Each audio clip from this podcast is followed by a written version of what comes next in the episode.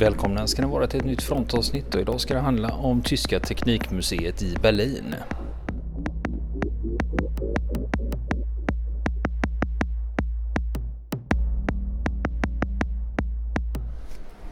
Ja, fronten har alltså tagit sig till Berlin för att kolla runt lite vad som finns där. Eh, jag har kommit in på Teknikmuseet, eh, kostar bara 8 euro. Det är alltså 88 spänn, det är helt okej. Okay. Och när man eh, kommer hit så har de en nybyggnad på framsidan och den kröns då av en amerikansk DC3 med amerikanska märkningar. Då. Och sen när man kommer in då möts man av en Cessna 172 som hänger i taket, eller Skyhawk 2 står det på den. Eh, det är ju vad man kallar luftens 240, det eh, mest tillverkade planet ever. Man går från entrén bort mot den nya byggnaden som den heter, Neubau. Eh, och det är på våning 3 och 4. Där ska man ha eh, flygplanen då. Det är ju det jag är här för, höll jag på att säga. Det jag är intresserad av. Från ballonger till Berlins luftbro står det som en liten teaser. På tredje våningen så har de då luftfart till och med 1918 och sen på fjärde våningen så har man luftfart från 1919 så vi går upp och kikar. Och när jag kommit upp eh, två våningar då kan man titta ner och då ser man lite eh, det här är en utställning under konstruktion kan jag säga när det gäller båtarna just. Det är fortfarande grejer som är inplastade. Det är en båt här som ser ut som en gammal fin Chris Craft som eh, det är fortfarande inplastad. Det finns flera andra båtar som är inplastade. De håller på och bygger helt enkelt. De är inte klara. Får hoppas det ser bättre ut när det gäller flyget. Det här är ett stort museum så de har ju massa det är alltid så på alla museer så har de ju något för barn också och här finns det också barnavdelningar och sådana här upptäckarverkstäder och sånt. Det ska vi inte ägna oss åt idag. Jag, tar mig, jag, ska, jag är på väg till flygavdelningen så att jag tar mig förbi fartygen. Här har vi en gammal dykardräkt. Ni vet en sån Tintin-dräkt. Men det som är lite roligt med den det är ju med viktskor och rejäl dräkt. Det är om man kollar på hjälmen. Vad står det där? Jo, det står dräger. Och dräger, vad känner vi igen dem ifrån? Jo, det är ju de som fortfarande tillverkar dykarutrustning och det är väldigt populärt bland attackdykare och röjdykare runt om i världen. De använder ofta drägersystem. Så även de svenska attackdykarna gjorde ju det. Gamla A-dyk. Se, det finns en militärkoppling till allt om man vill. När jag tittar uppåt i den här nybygget här, det är öppet atrium i mitten. Då ser man flygplan högre upp. Ja, och nu kommer vi upp till avdelningen då som har med flyg fram till 1918 att göra då. Då börjar vi såklart med lite ballonger. Naturligtvis. Och sen har vi de, bland de första försöken då så har vi segelflyg. Det här är ju hela flygets historia. Från ballonger till de här första försöken. Av bland annat Otto Lilienthal. Som var tysk pionjär. Och eh, här hänger ju en vinge då, en sån här segelflygningsvinge som Otto Lilienthal skulle ha byggt. Nu är ju nackdelen med just den som jag tittar på här. Det är ju att eh, det är inte original va. Utan det är en rekonstruktion från 1990. Jag hade ju hoppats att man hade jag menar Lilienthal var ändå tysk och någonstans hans grejer ska finnas så är det ju här. Va? Och samma sak var den till Lilienthal vinge här då, en dubbelvinge. Och det är också en eh, nykonstruktion då från 1990. För är det någonstans Otto Lilienthals grejer ska vara så är det ju här på det tyska teknikmuseet. Men här har vi en till sån här Lilienthal-vinge. Nu ska vi se vad det står om den då. Det är också en rekonstruktion. Det kanske inte finns kvar några grejer från Lilienthal. Men eh, den här flygavdelningen då, eh, det tidiga flyget, här börjar man ju ganska eh, snart att komma in på den militära delen. Och när det gäller ballongerna här då Det första man skriver här det är ju att i slutet av 1800-talet det var då man började använda ballonger för militära ändamål för att observera fienden. Och det var ju både sådana man åkte upp i och spärrballonger. Användes i bägge världskrigen. De användes för spaning och för att skydda sig mot eh, luftangrepp. Och sedan dess har ballonger haft en begränsad militär betydelse. Här har vi en eh, telefon om ni tänker er en fältapa modell, modell äldre.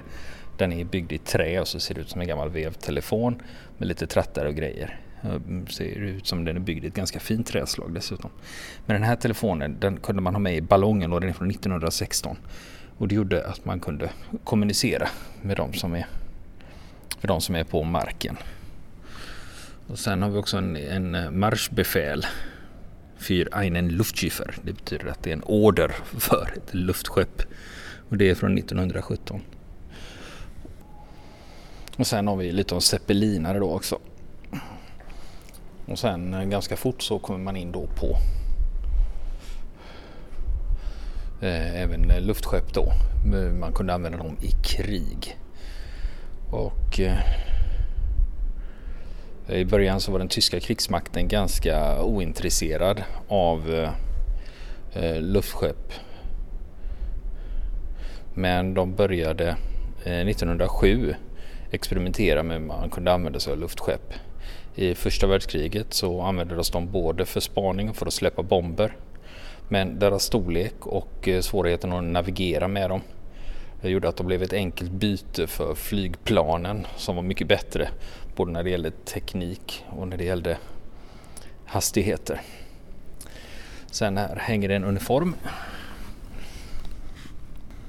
Här, eh, uniformen den är då för personal på luftskepp och det är Tyskland 1916. Här hänger också en, eh, ligger också en officersdolk. Det är vitt handtag som ser ut som elfenben och sen är det då guldfärgat. Eller koppar.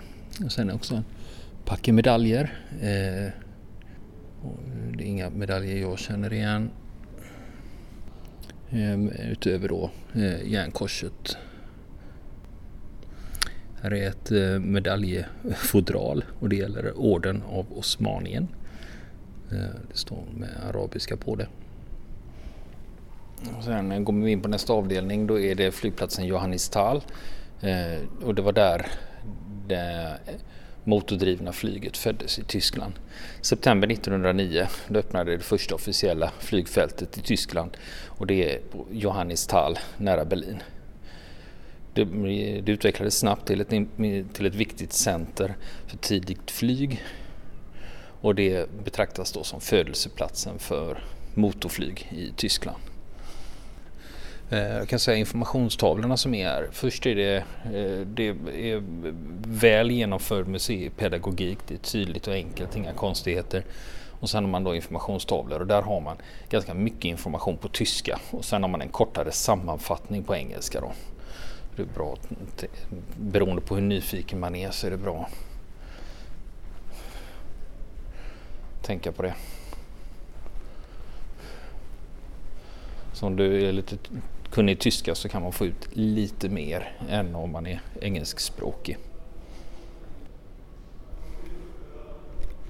Och sen har, vi, har de också återskapat eh, delar av eh, Eh, eh, det, nämligen, eh, man öppnade ju flygplatsen Johannisthal 1909 och sen redan 1912 så hade man ett eget litet museum där.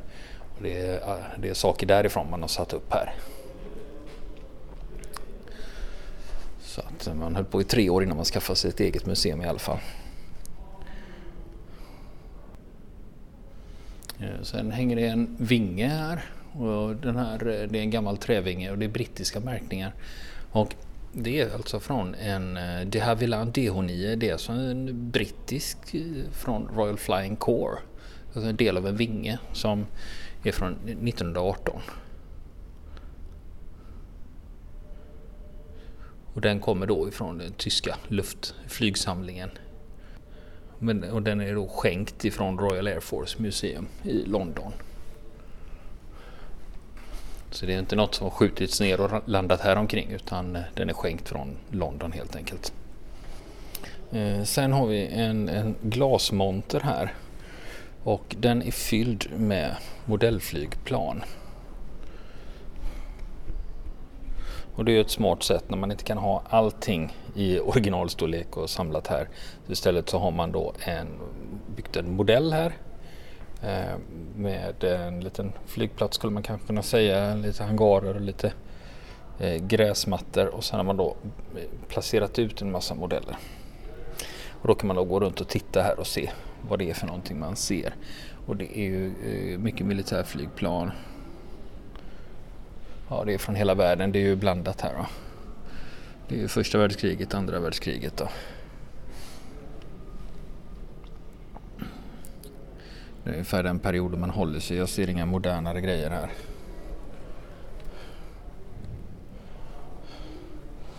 Men eh, som exempel, ja, man har en Spitfire ja, till exempel det är ju kanske 100 modellflygplan som står uppställda här. Och alla de här är då i skala 1 till 72. Vi är fortfarande på den gamla avdelningen här och eh, här står det då att eh, militären upptäcker flygplanen. I början på 1900-talet eh, så var den tyska militären mest intresserad av luftskepp. Och till skillnad från Frankrike eller England så var de inte så intresserade av flygplan. Eh, det var fortfarande ganska omogen teknologi vid den här tidpunkten.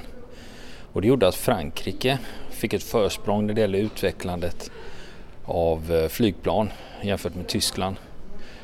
Och det gjorde att den preussiska militärens ledare var tvungna att tänka om när det gällde deras egen strategi. Och armén satte upp en flygskola för militära piloter 1910 och sen skapar de sina flygtrupper, alltså flygertrupper för piloterna. Och då var det parallellt med luftskeppskåren och den luftskeppskåren var grundad redan 1886.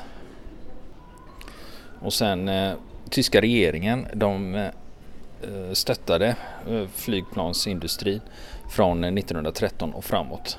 Och framförallt när det gäller då militärflyg och utbildningen av militära piloter. Och den här finansieringen det var ett nationellt upprop för donationer till flyget. Och den uppmaningen ställdes då till det tyska folket av regeringen 1912 och då samlade man in över 7 miljoner riksmark. Och framförallt det första flygplanet som man föredrog det var Taube. Taube det är ju stavning precis som svenska skalden men det betyder ju duva och det var ett ganska stabilt flygplan för sin tid och det var utmärkt då för att träna piloter och använda sig till flygspaning. Och så småningom så kom det fler flygplanstyper och när kriget bryter ut i augusti 1914 då hade flygande kåren, då hade flygkåren eh, mer än 270 biplan och 180 monoplan. Men ungefär, man räknar med att ungefär 65 procent av de här var användbara i krig egentligen. Och sen var det också tyska flottan hade också en del sjöflygplan. Och när det gäller den här flygplanet Taube, alltså Duva då, eh, det står ett sånt här precis bredvid. Och det är ett monoplan då från 1910-talet. Eh, och det är ju Eh, ja, alltså med tanke på flygets utveckling så är det ju lite intressant. Eh, för att staga upp eh, den här, det är ett monoplan alltså, den har ju bara en vinge tvärs över så har man då stagat upp den med stålvajrar. Det sticker upp en liten konstruktion precis framför cockpiten. Det är två sittbrunnar och mellan de här sittbrunnarna så går det upp en konstruktion som är som en liten metallpyramid med, med, fyra stänger och högst upp i toppen där då har man då spänt fast stålvajrar då som håller uppe och bär vingen då. På samma sätt finns det då också stålvajrar ner till som går ner så det är det som håller ordning på vingen. Det kunde vara lite svårt att bygga stabila vingkonstruktioner och det är ju ett sätt att lösa det om man inte har material. Och sen kommer vi in i nästa rum. Här handlar det om de tyska flygtrupperna då. Flygertrupper. Och när det gäller de tyska flygtrupperna då står det att även idag, våran bild av flyg under första världskriget eh, domineras av eh, jaktpiloter som Max Immelmann eller Manfred von Richthofen. Men eh, den här typen av luftstrid med jaktpiloter, det var bara en av alla uppgifter som eh, piloterna kunde ha. Den viktigaste uppgiften som piloterna och observationerna hade, det var spaning och att leda attacker Eh, för infanteri och artilleri. Utöver flygande personal så hade man också personal för, som arbetade på marken. Och beroende på hur det såg ut, det var mellan fyra och åtta tekniker och motormekaniker som var ansvariga för underhållet och att eh, ta hand om flygplanet för att det skulle kunna lyfta. Och de här enheterna de eh, hade utrustning och personal på tankstationer bakom fronten. Och i slutet av kriget så var det mer än 80 000 personer som arbetade för flygkåren. Både inne i Tyskland och på eh, tankstationerna och på flygfält vid fronten. Under, under fyra års krig, så när det gäller flygande personal, så ökade det från 500 till omkring 5000. Och piloterna, de tillhörde antingen armén eller flottan eftersom under första världskriget så, hade eh, tyska, eh, så fanns det inget eh, flyg, så hade inte Tyskland något flygvapen. Och sen har vi då bilder och lite dokument här. Här har vi bland annat ett, från 1913 av ett kontrakt för pilotutbildning som någon har skrivit på. Sen har vi också en eh, det här var lite spännande. Det här är alltså en handskriven flygdagbok från en tysk eh, jaktskvadron. Eh, och eh, den här dagboken då, den Eh, startade i februari 1918 och sen sträcker sig fram till augusti 1918. Och sen har man gjort en ganska smart grej. Det är ju så här, man kan ju inte ha uppe allting på väggarna här för att se vad det är för någonting. Eh, utan de har gjort så man har, det är som en låda. Så man kan, man kan eh, snedställd låda som man kan dra ut och titta på bilder här. Här hänger det då bilder och medaljer också. Eh, ska vi se vad det är för medaljer då. Men de medaljerna som hänger här, det är olika medaljuppsättningar då.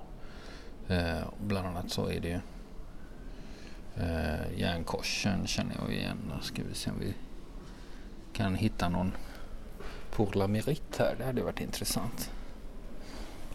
Blue Max som den kallas. Ja, här är den. Här hänger det en Blue Max, alltså pour la mérite. Ja, det var bland annat eh, det var roligt. Det var, jag tänkte fan, om du har en flygutställning om eh, eh, första eh, flyget i första världskriget så måste du ha en Blue Max hängande här och det har man. Eh, den är flankerad av två järnkors och järnkorsen brukar vara daterade också. 1914, 1914 står det på dem. Eh, två av de tidigaste Ja, jag blev lite ställd här faktiskt när jag fick se den här Blue Max eh, på Lamerit. Det är en sån legendarisk medalj. Ja, den är häftig. Den, är, den är, hänger i ett, det är ett svart band med gråa kanter. Och sen är det ett eh, malteserkors. Överst är en krona med ett F i. Och sen i, i vänstra, vänstra bladet som sticker ut så står det Pour. Och sen på eh, högra bladet står det Le Me och sen längst ner står det RIT, alltså rite. Pour la mérite ska det läsas ut och den är ju blå då. Och sen i bakgrunden då så är den flankerad av, det ser ut som tyska örnen i guld. Fyra stycken som sticker ut mellan de här korsdelarna då. Två av de tidigaste framgångsrika tyska jaktpiloterna blev nära vänner när de tjänstgjorde tillsammans i Fältflygerabteilung 62, alltså fältflygaravdelning 62. Och det var Max Immelmann och Max Mulzer och berodde på var de kom ifrån. De kom från... Eh, de hette ju Max båda två. Eh, men då fick eh, en kalla, beroende på var de kom ifrån så fick en heta Saxon Max och den andra Bavarian Max. Alltså saxiska Max och eh, bayerska Max. Och efter sina åtta segrar den 12 januari 1916, och det gäller Immelmann, tillsammans med Oswald Polke, som också hade fått åtta luftsegrar samma dag. Och det var då ett rekord för de tyska flygarna. Och då fick han orden Pour la Mérite. Och det var de första flygarna som fick eh, Preussens högsta orden då.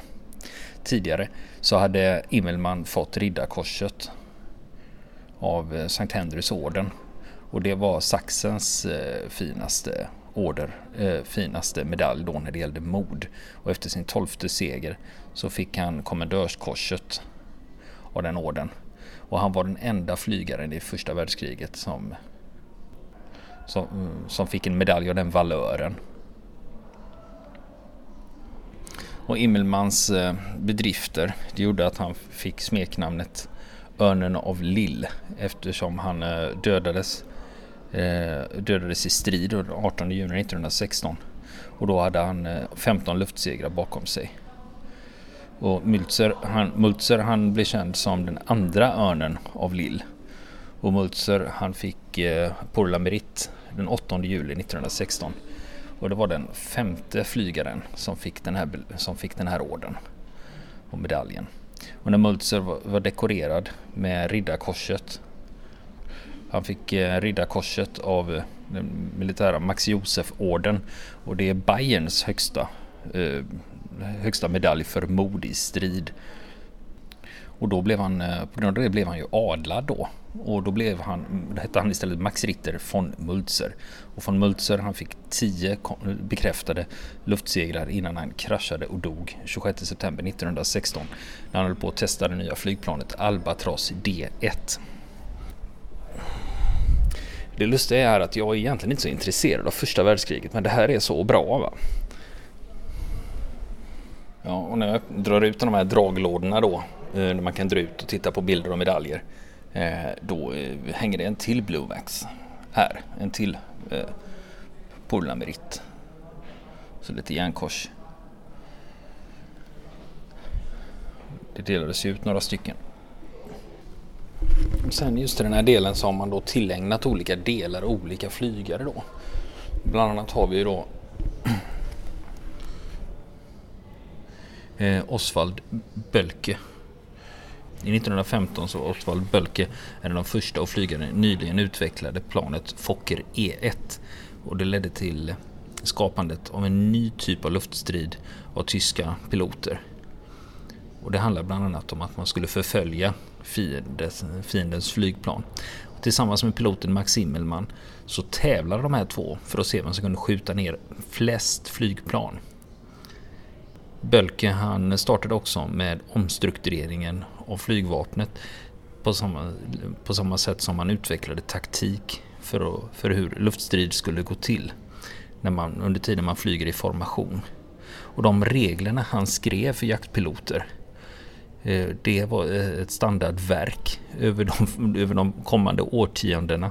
Oswald Bölke han dog 25 år gammal eh, när han kolliderade med en annan pilot. Och här har vi då Osvald Bölkes medaljer.